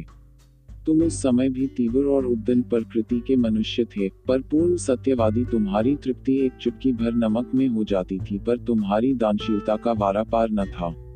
तुम अपने जीवन की भांति अपने धन की भी कुछ परवाह न करते थे। तुममें उस समय भी थोड़ी सी झक थी, जो बुद्धि की कुशलता का लक्षण है। तुम्हारे चरित्र की विचित्रता मुझे बहुत भली मालूम होती थी। आज तुमने उस वर्षों के बाद दर्शन दिए हैं। हृदय से मैं तुम्हारा स्वागत करता हूँ। तुमने वन्य जीवन को त्याग दिया और ईसाइयों की दुर्मति को तिलांजलि देकर फिर अपने सनातन धर्म पर आरूढ़ हो गए, इसके लिए तुम्हें बधाई देता हूँ। मैं सफेद पत्थर पर इस दिन का स्मारक बनाऊंगा। यह कहकर उसने उन दोनों युवती सुंदरियों को आदेश दिया, मेरे प्यारे मेहमान से हाथों पैरों और में सुगंध लगाओ। युवतियां हंसी और तुरंत एक थाल सुगंध की शीशी और आईना लाईं, लेकिन पापनाशी ने कठोर स्वर से उन्हें मना किया और आंखें नीची कर ली कि उन पर निगाह न पड़ जाए, क्योंकि दोनों नग्न थीं। निसियास ने तब उसके लिए गावत किए और बिस्तर मंगाए और नाना प्रकार के भोजन और उत्तम शराब उसके सामने रखी, पर उसने घृणा के साथ सब वस्तुओं को सामने से हटा दिया। तब बोला, निसियास, मैंने उस सतपथ का परित्याग नहीं किया जिसे तुमने गलती से ईसाइयों की दुर्मति कहा है। वही तो सत्य की आत्मा और ज्ञान का प्राण है। आदि में केवल शब्द था और शब्द के साथ ईश्वर था और शब्द ही ईश्वर था। उसी ने समस्त ब्रह्मांड की रचना की। वही जीवन का स्रोत है और जीवन मानव जाति का प्रकाश है। निसियास ने उत्तर दिया, प्रिय पापनाशी, क्या तुम्हें आशा है कि मैं अर्थहीन शब्दों के झंकार से चकित हो जाऊंगा? क्या तुम भूल गए कि मैं स्वयं छोटा मोटा दार्शनिक हूँ? क्या तुम समझते हो कि मेरी शांति उन चित्रों से हो जाएगी जो कुछ निबुद्धि मनुष्यों ने इमलियस के वस्त्रों से फाड़ लिया है, जब इसलियस, फलातू और अन्य तत्वज्ञानियों से मेरी शांति न हुई? ऋषियों के निकाले हुए सिद्धांत केवल कल्पित कथाएं हैं जो मानव सरल हृदयता के मनोरंजन के निमित्त कही गई है। उनको पकड़ हमारा मनोरंजन उसी भांति होता है जैसे अन्य कथाओं को पकड़। इसके बाद अपने मेहमान का हाथ पकड़कर वह उसे एक कमरे में ले गया जहां हजारों लपेटे हुए भोजपत्र टोकरों में रखे हुए थे। उन्हें दिखाकर बोला, यही मेरा पुस्तकालय है। इसमें उन सिद्धांतों में से कितनों ही का संग्रह है जो ज्ञानियों ने सृष्टि के रहस्य की व्याख्या करने के लिए आविष्कृत किए हैं। सेरापियम में भी अतुल धन के होते हुए सब सिद्धांतों का संग्रह नहीं है, लेकिन शोक, यह सब केवल रोग पीड़ित मनुष्यों के स्वप्न हैं। उसने तब अपने मेहमान को एक हाथीदांत की कुर्सी पर जबरदस्ती बैठाया और खुद भी बैठ गया। पापनाशी ने इन पुस्तकों को देखकर त्योरियां चाहीं और बोला, इन सबको अग्नि की भेंट कर देना चाहिए। निसियास बोला, नहीं प्रिय मित्र, यह घोर अनर्थ होगा, क्योंकि रुग्ण पुरुषों को मिटा दे तो संसार शुष्क और नीरस हो जाएगा और हम सब विचार शैथिल्य के गे में जा पड़ेंगे।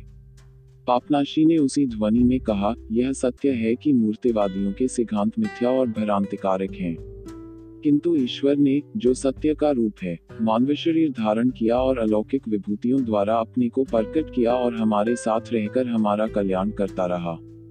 निसियास ने उत्तर दिया, प्रिय पापनाशी, तुमने यह बात अच्छी कही कि ईश्वर ने मानव शरीर धारण किया, तब तो वह मनुष्य ही हो गया, लेकिन तुम ईश्वर और उसके रूपांतरों का समर्थन करने तो नहीं आए।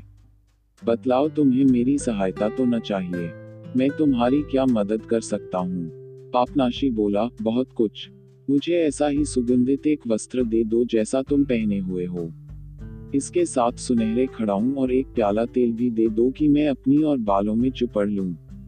मुझे एक हजार स्वर्ण मुद्राओं की एक थैली भी चाहिए। निसियास, मैं ईश्वर के नाम पर और पुरानी मित्रता के नाते तुमसे सहायता मांगने आया हूँ। निसियास ने अपना सर्वोत्तम वस्त्र मंगवा दिया। उस पर किमख्वाब के बूटों में फूलों और पशुओं के चित्र बने हुए थे। दोनों युवतियों ने उसे खोलकर उसका भड़कैला रंग दिखाया और प्रतीक्षा करने लगी कि पापनाशी अपना ऊनी लबादा उतारे तो पहनाए, लेकिन पापनाशी ने जोर देकर कहा कि यह कदापि नहीं हो सकता। मेरी खाल चाहे उतर जाए पर यह ऊनी लबादा नहीं उतर सकता। विवश होकर उन्होंने उस बहुमूल्य वस्त्र को लबादे के ऊपर ही पहना दिया। दोनों युवतियां सुंदरी थीं और वह पुरुषों से शर्माती न थीं। वह पापनाशी को इस दुरंगे भेष में देखकर खूब हंसी। एक ने उसे अपना प्यारा सामंत कहा, दूसरी ने उसकी दाढ़ी खींच ली, लेकिन पापनाशी ने उन दृष्टिपात तक न किया। सुनहरे खड़ाऊं पैरों में पहनकर और थैली कमरे में बांधकर उसने निसियास से कहा, जो विनोद भाव से उसकी ओर देख रहा था, निसियास, इन वस्तुओं के विषय में कुछ संदेह मत करना, क्योंकि मैं इनका सदुपयोग करूंगा। निसियास बोला, प्रिय मित्र, मुझे कोई संदेह नहीं है, क्योंकि मेरा विश्वास है कि मनुष्य में न भले काम करने की क्षमता है न बुरे। भलाई व बुराई का आधार केवल परथा पर है। मैं उन सब कुत्सित व्यवहारों का पालन करता हूँ जो इस नगर में प्रचलित हैं, इसलिए मेरी गणना सज्जन पुरुषों में है। अच्छा मित्र, अब जाओ और चैन करो। लेकिन पापनाशी ने उससे अपना उद्देश्य प्रकट करना आवश्यक समझा। बोला, तुम थायस को जानते हो, जो यहाँ की रंगशालाओं का श्रृंगार है? निसियास ने कहा, वह परम सुंदरी है और किसी समय मैं उसके प्रेमियों में था। उसकी खातिर मैंने एक कारखाना और दो अनाज के खेत बेच डाले और उसके विरह वर्णन में निकृष्ट कविताओं से भरे हुए तीन ग्रंथ लिख डाले। यह निर्विवाद है कि रूप लालित्य संसार की सबसे प्रबल शक्ति है, और यदि हमारे शरीर की रचना ऐसी होती कि हम यावत जीवन उस पर अधिकृत रह सकते, तो हम दार्शनिकों के जीवन और भ्रम, माया और मोह, पुरुष और प्रकृति की जरा भी परवाह न करते। लेकिन मित्र, मुझे यह देखकर आश्चर्य होता है कि तुम अपनी कुटी छोड़कर केवल थायस की चर्चा करने के लिए आए हो। यह कहकर निसियास ने एक ठंडी सांस खींची। पापनाशी ने उसे भीतर नेत्रों से देखा। उसकी यह कल्पना ही असंभव मालूम होती थी कि कोई मनुष्य इतनी सावधानी से अपने पापों को प्रकट कर सकता है।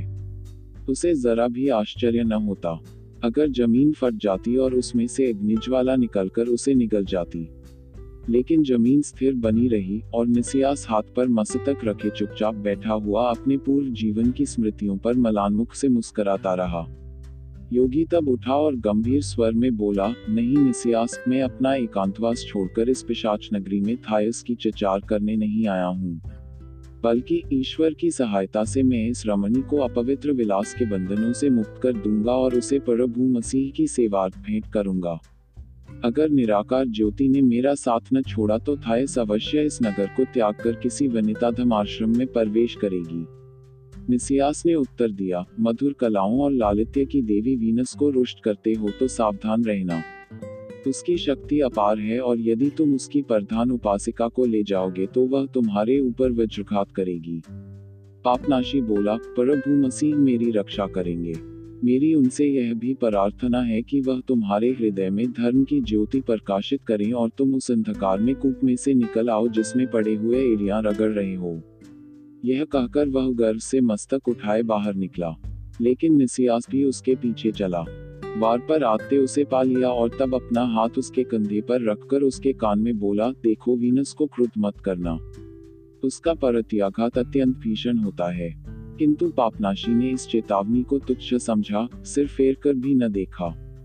वह निसियास को पतित समझता था, लेकिन जिस बात से उसे जलन होती थी वह यह थी कि मेरा पुराना मित्र थायस का प्रेम मात्र रह चुका है। उसे ऐसा अनुभव होता था कि इससे घोर अपराध हो ही नहीं सकता। अब से वह निसियास को संसार का सबसे अधम, सबसे घृणित प्राणी समझने लगा। उसने भ्रष्टाचार से सदैव नफरत की थी, लेकिन आज के पहले यह पाप उसे इतना नारकीय कभी न प्रतीत हुआ था। उसकी समझ में प्रभु मसीह के क्रोध और स्वर्ग दूतों के तिरस्कार का इससे निंदे और कोई विषय ही न था। उसके मन में थायस को इन विलासियों से बचाने के लिए और भी तीव्र आकांक्षा जागृत हुई। अब बिना एक क्षण विलंब किए मुझे थॉमस से भेंट करनी चाहिए, लेकिन अभी मध्याह्न काल था और जब तक दोपहर की गर्मी शांत न हो जाए थायस के घर जाना उचित न था। पापनाशी शहर की सड़कों पर घूमता रहा। आज उसने कुछ भोजन न किया था जिसमें उस पर ईश्वर की दया दृष्टि रहे। कभी वह दीनता से आंखें जमीन की ओर झुका लेता था और कभी अनुरक्त होकर आकाश की ओर ताकने लगता था। कुछ देर इधर उधर निष्प्रयोजन घूमने के बाद वह बंदरगाह पर जा पहुंचा। सामने विस्तृत बंदरगाह था जिसमें असंख्य जलयान और नौकाएं लंगर डाले पड़ी हुई थी और उनके आगे नीला समुद्र श्वेत चादर हंस रहा था। एक नौक ने, जिसकी पतवार पर एक अप्सरा का चित्र बना हुआ था, अभी लंगर खोला था। डांडे पानी में चलने लगे। मांझियों ने गाना आरंभ किया और देखते देखते वह श्वेत वस्त्रधारिणी जलकन्या योगी की दृष्टि में केवल एक स्वप्न चित्र की भांति रह गई। बंदरगाह से निकलकर वह अपने पीछे जगमगाता हुआ जलमार्ग छोड़ती खुले समुद्र में पहुंच गई। पापनाशी ने सोचा, मैं भी किसी समय संसार सागर पर गाते हुए यात्रा करने को उत्सुक था, लेकिन मुझे शीघ्र ही अपनी भूल मालूम हो गई। मुझ पर अप्सरा का जादू न चला। इन्हीं विचारों में मग्न वह रस्सियों की गेंडली पर बैठ गया। निद्रा से उसकी आंखें बंद हो गईं। नींद में उसे एक स्वप्न दिखाई दिया। उसे मालूम हुआ कि कहीं से तुरहियों की आवाज कान में आ रही है। आकाश रक्तवर्ण हो गया है। उसे ज्ञात हुआ कि धर्माधर्म के विचार का दिन आ पहुंचा। वह बड़ी तन्मयता से ईश्वर न करने लगा। इसी बीच में उसने एक अत्यंत भयंकर जंतु को अपनी ओर आते देखा, जिसके माथे पर प्रकाश का एक सलीव लगा हुआ था। पापनाशी ने उसे पहचान लिया। सिलसिली की पिशाच मूर्ति थी। उस जंतु ने उसे दांतों के नीचे दबा लिया और उसे लेकर चला, जैसे बिल्ली अपने बच्चे को लेकर चलती है। इस भांति वह जंतु पापनाशी को कितने ही द्वीपों से होता, नदियों को पार करता, पहाड़ों को फांदता, अंत में एक निर्जन स्थान में पहुंचा, जहां दहकते हुए पहाड़ और झुलसते राख के ढेरों के सिवाय और कुछ नजर न आता था। भूमि कितने ही स्थलों पर फट गई थी और उसमें से आग की लपट निकल रही थी। जंतु ने पापनाशी को धीरे से उतार दिया और कहा, देखो। पापनाशी ने एक खोह के किनारे झुककर नीचे देखा। एक आग की नदी पृथ्वी के अंतस्थल में दो काले काले पर्वतों के बीच से बह रही थी। वहां धुंधले प्रकाश में नरक के दूत पापात्माओं को कष्ट दे रहे थे। इन आत्माओं पर उनके मृत शरीर का हल्का आवरण था, यहाँ तक कि वह कुछ वस्त्र भी पहने हुए थी। ऐसे दारुण कष्टों में भी यह आत्माएं बहुत दुखी न जान पड़ती थी। उनमें से एक, जो लंबी कौरवर्ण आंखें बंद किए हुए थी, हाथ में एक तलवार लिए जा रही थी। उसके मधुर स्वरों से समस्त मरुभूमि गूंज रही थी। वह देवताओं और शूरवीरों की विरुदावली गा रही थी। छोटे छोटे हरे रंग के दैत्य उनके होंठ और कंठ को लाल लोहे की सलाखों से छेद रहे थे। यह अमर कवि होम की प्रतिच्छाया थी। वह इतना कष्ट झेलकर भी गाने से बाज न आती थी।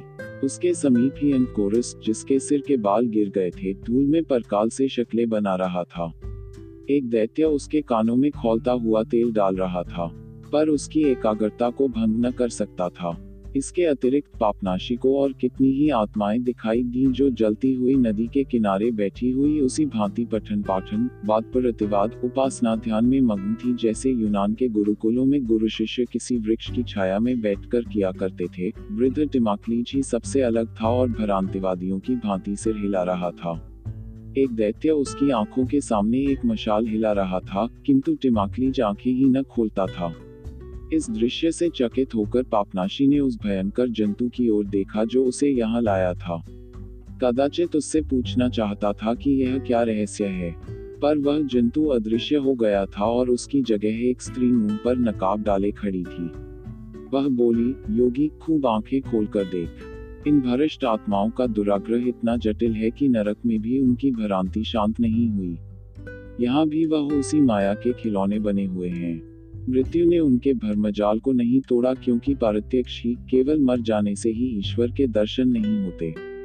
जो लोग जीवन भर ज्ञानांधकार में पड़े हुए थे वह मरने पर भी मूर्ख ही बने रहेंगे।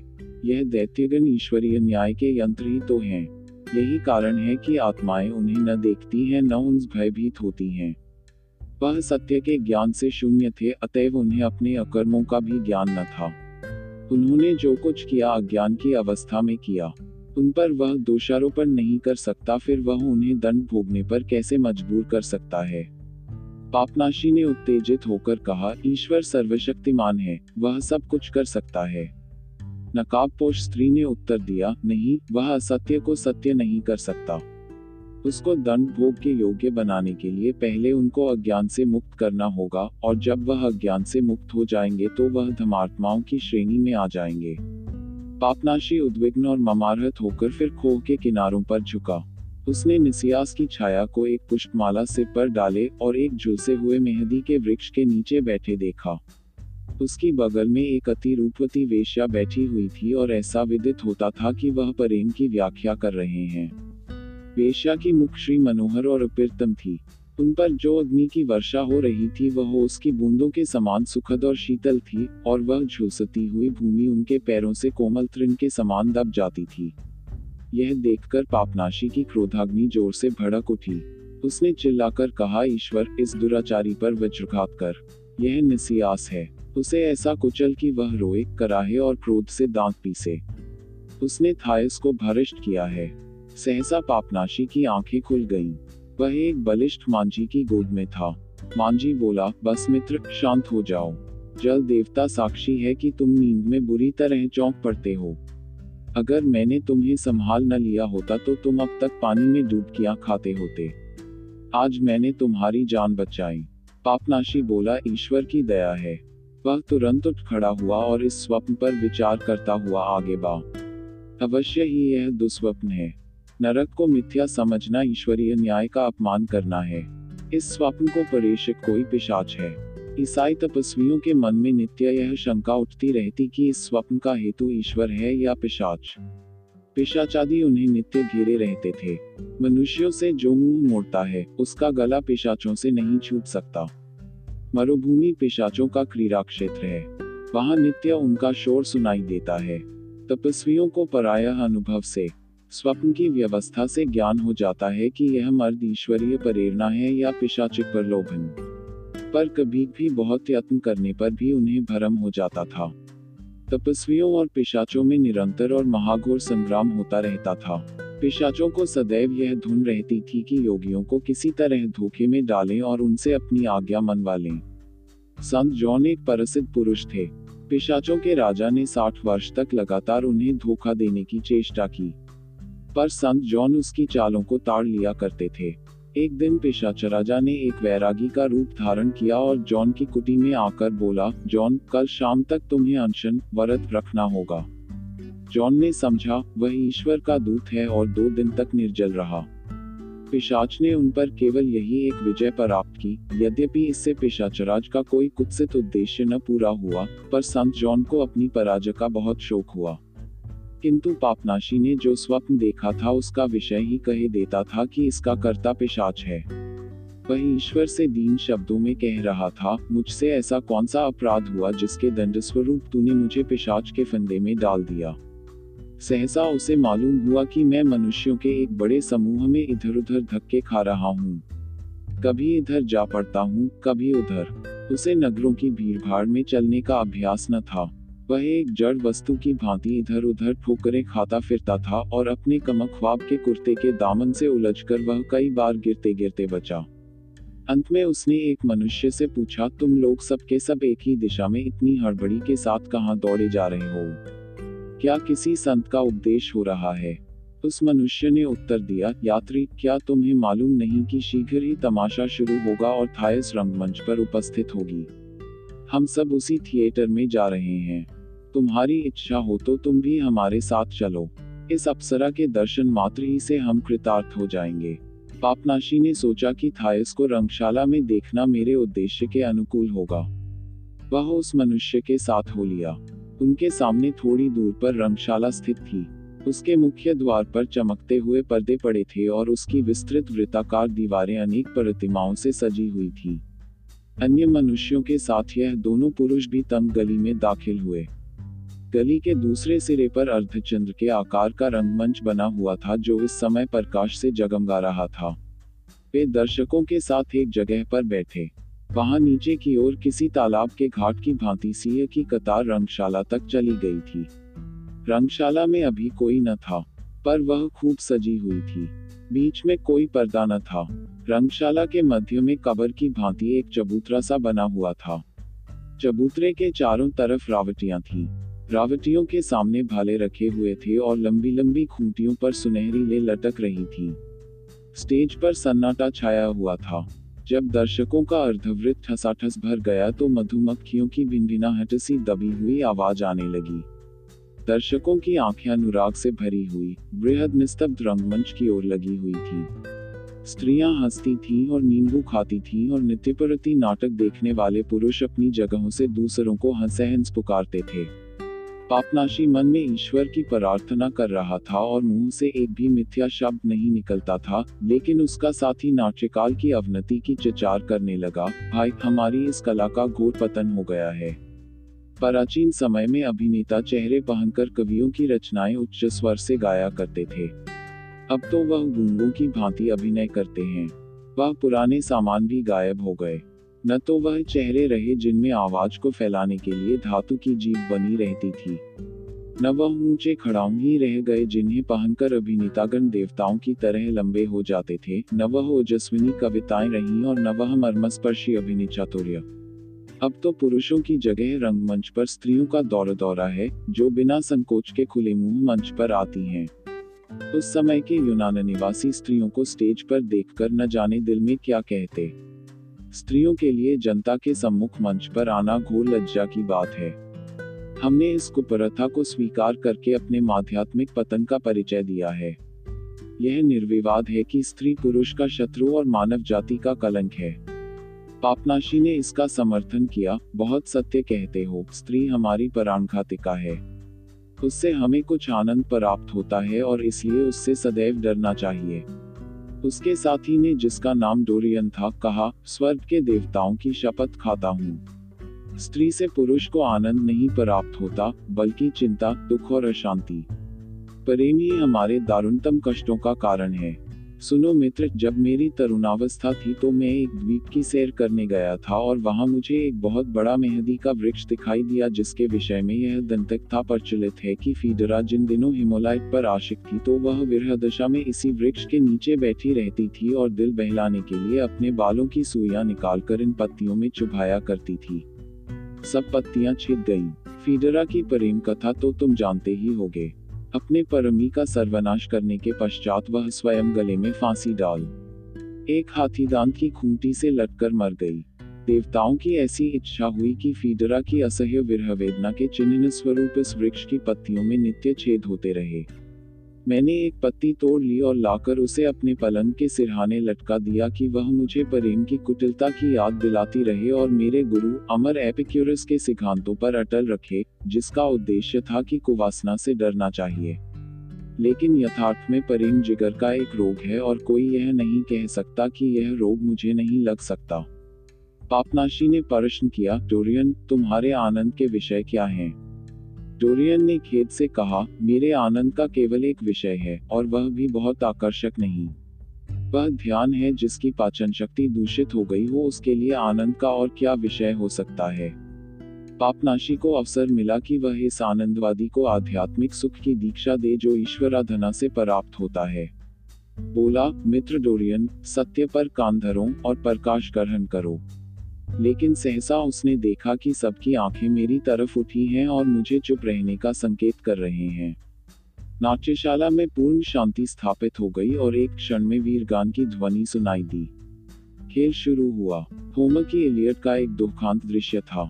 ट्रोजन युद्ध समाप्त हो चुका था। यूनान के विजयी सूरमा अपनी छोलदारियों से निकलकर कूच की तैयारी कर रहे थे कि एक अद्भुत घटना हुई। रंगभूमि के मध्य स्थित समाधि पर बादलों का एक टुकड़ा छा गया। एक क्षण के बाद बादल हट गया और एशिलीस का परेत सोने के शस्त्रों से सजा हुआ प्रकट हुआ। वह योद्धाओं की ओर हाथ फैलाए मानो कह रहा है, हेलास के सपूतों, क्या तुम यहाँ से प्रस्थान करने को तैयार हो? तुम उस देश को जाते हो जहाँ जाना मुझे फिर नसीब न होगा और मेरी समाधि को बिना कुछ भेंट किए ही छोड़े जाते हो। यूनान के वीर सामंत, जिनमें वृद्धनेस्टर, अगामेम्नन, उलाइसिस आदि थे, समाधि के समीप आकर इस घटना को देखने लगे। पिर्रस ने, जो एशिलीस का युवक पुत्र था, भूमि पर मस्तक झुका दिया। पुलिस ने ऐसा संकेत किया जिससे विदित होता था वह मृतात्मा की इच्छा से सहमत है। उसने अगामेम्नन से अनुरोध किया, हम सबों को एशिलीस का यश मानना चाहिए क्योंकि हेलास ही की मानरक्षा में उसने वीर गति पाई है। उसका आदेश है कि परायम की पुत्री कुमारी पोलिक्सेना मेरी समाधि पर समर्पित की जाए। यूनान वीरों, अपने नायक का आदेश स्वीकार करो। किंतु सम्राट अगामेम्नन ने आपत्ति की, ट्रोजन की कुमारियों की रक्षा करो। परायम का यशस्वी परिवार बहुत दुख भोग चुका है। उसकी आपत्ति का कारण यह था कि वह उलाइसिस के अनुरोध से सहमत है। निश्चय हो गया कि पोलिक्सेना एशिलीस को बलि दी जाए। मृत आत्मा इस भांति शांत होकर यमलोक को चली गई। चरित्रों के वार्तालाप के बाद कभी उत्तेजक और कभी करुण स्वरों में गाना होता था। अभिनय का एक भाग समाप्त होते ही दर्शकों ने तालियां बजाईं। पापनाशी, जो प्रत्येक विषय में धर्म सिद्धांतों का व्यवहार किया करता था, बोला, अभिनय से सिद्ध होता है कि सत्यहीन देवताओं का उपासक कितने निर्दयी होते हैं। डोरियन ने उत्तर दिया, यह दोष प्रायः सभी मतवादों में पाया जाता है। सौभाग्य से महात्मा एपिक्यूरस ने, जिन्हें ईश्वरीय ज्ञान प्राप्त था, मुझे अदृश्य की मिथ्या शंकाओं से मुक्त कर दिया। इतने में अभिनय फिर शुरू हुआ। हेकेबा, जो पोलिक्सेना की माता थी, उस छोलदारी से बाहर निकली जिसमें वह कैद थी। उसके श्वेत केश बिखरे हुए थे, कपड़े फटकर तार-तार हो गए थे। उसकी शोकमूर्ति देखते ही दर्शकों ने वेदनापूर्ण आह भरी। हेकेबा को अपनी कन्या के विषाद में अंत का एक स्वप्न द्वारा ज्ञान हो गया था। अपने और अपनी पुत्री के दुर्भाग्य पर वह सिर पीटने लगी। उलाइसिस ने उसके समीप जाकर कहा, पोलिक्सेना पर से अपना मातस्त्रेह उठा लो। प्रिगा स्त्री ने अपने बाल नोच लिए। मुंह का नखों से खसोटा और निर्दयी योद्धा उलाइसिस के हाथों को चूमा, जो अब भी दयाशून्य शांति से कहता जान पड़ता था, हेकेबा, धैर्य से काम लो। जिस विपत्ति का निवारण नहीं हो सकता, उसके सामने सिर झुकाओ। हमारे देश में भी कितनी ही माताएं अपने पुत्रों के लिए रोती रही हैं, जो आज यहाँ वृक्षों के नीचे मोहनिद्रा में मग्न हैं।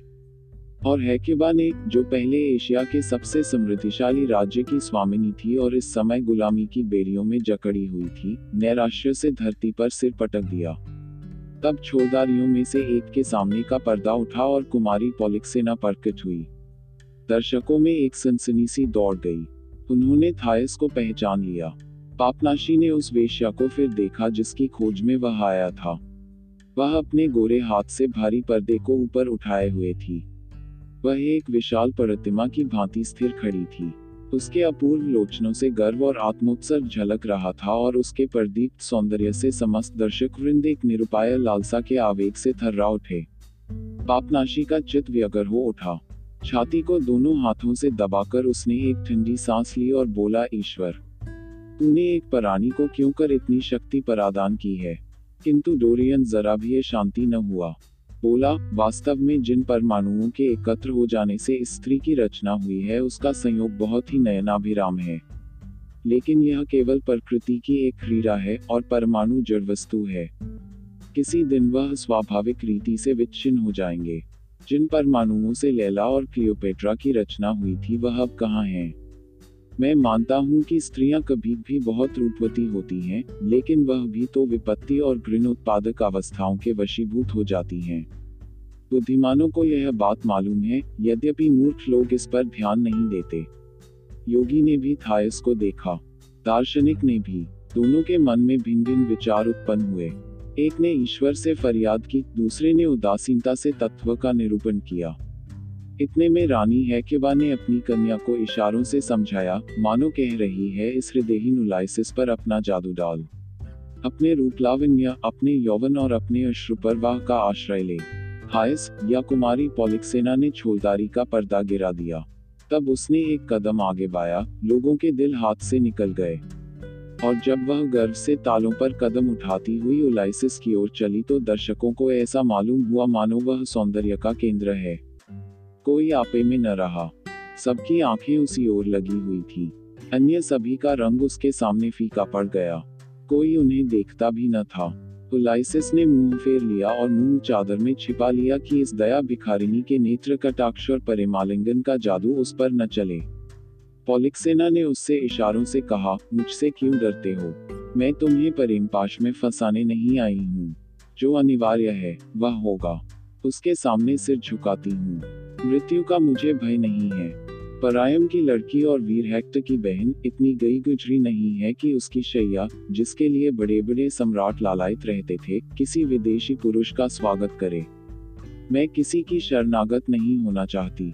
हेकेबा, जो अभी तक भूमि पर अचेतसी पड़ी थी, सहसा उठी और अपनी प्रिय पुत्री को छाती से लगा लिया। यह उसका अंतिम नैराश्यपूर्ण आलिंगन था।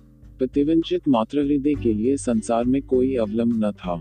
पोलिक्सेना ने धीरे से माता के हाथों से अपने को छुड़ा लिया, मानो उससे कह रही थी, माता धैर्य से काम लो, अपने स्वामी की आत्मा को दुखी मत करो।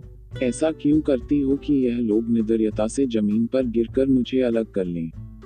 थायस का मुखचंद्र इस शोकावस्था में और भी मधुर हो गया था, जैसे मेघ के हल्के आवरण से चंद्रमा। दर्शकवृंद को उसने जीवन के आवेशों और भावों का कितना अपूर्व चित्र दिखाया। इससे सभी मुग्ध थे। आत्मसम्मान, धैर्य, साहस आदि भावों का ऐसा अलौकिक, ऐसा मुग्धकर दिग्दर्शन कराना थायस का ही काम था। यहाँ तक कि पापनाशी को भी उस पर दया आ गई। उसने सोचा, यह चमकदमक अब थोड़े ही दिनों के और मेहमान हैं, फिर तो यह किसी धर्माश्रम में तपस्या करके अपने पापों का प्रायश्चित करेगी। अभिनय का अंत निकट आ गया। हेकेबा मूर्छित होकर गिर पड़ी और पोलिक्सेना उलाइसिस के साथ समाधि पर आई। योगाग्न उसे चारों ओर से घिरे हुए थे। जब वह बलिवेदी पर चीतो एशलीज के पुत्र ने एक सोने के प्याले में शराब लेकर समाधि पर गिरा दी। मातमी गीत गाए जा रहे थे। जब बलि देने वाले पुजारियों ने उसे पकड़ने को हाथ फैलाया तो उसने संकेत द्वारा बतलाया कि मैं स्वच्छंद रहकर मरना चाहती हूँ, जैसा कि राजकन्याओं का धर्म है।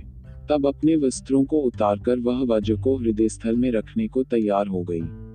पिर्रुस ने सिर फेरकर अपनी तलवार उसके वक्षस्थल में भोंक दी। रुधिर की धारा बह निकली, कोई लाग रखी गई थी।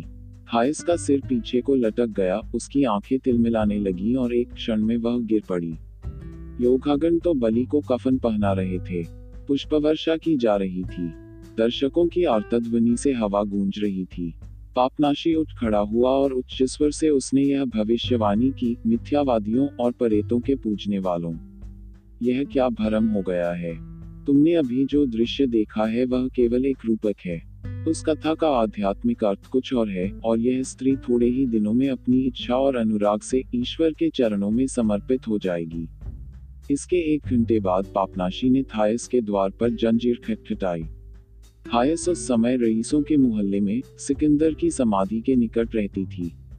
उसके विशाल भवन के चारों ओर सायदार वृक्ष थे, जिनमें से एक जलधारा कृत्रिम चट्टानों के बीच से होकर बहती थी। एक बूढ़ी हबशिन दासी ने, जो मुंदरियों से लदी हुई थी, आकर द्वार खोल दिया और पूछा, क्या आ गया है।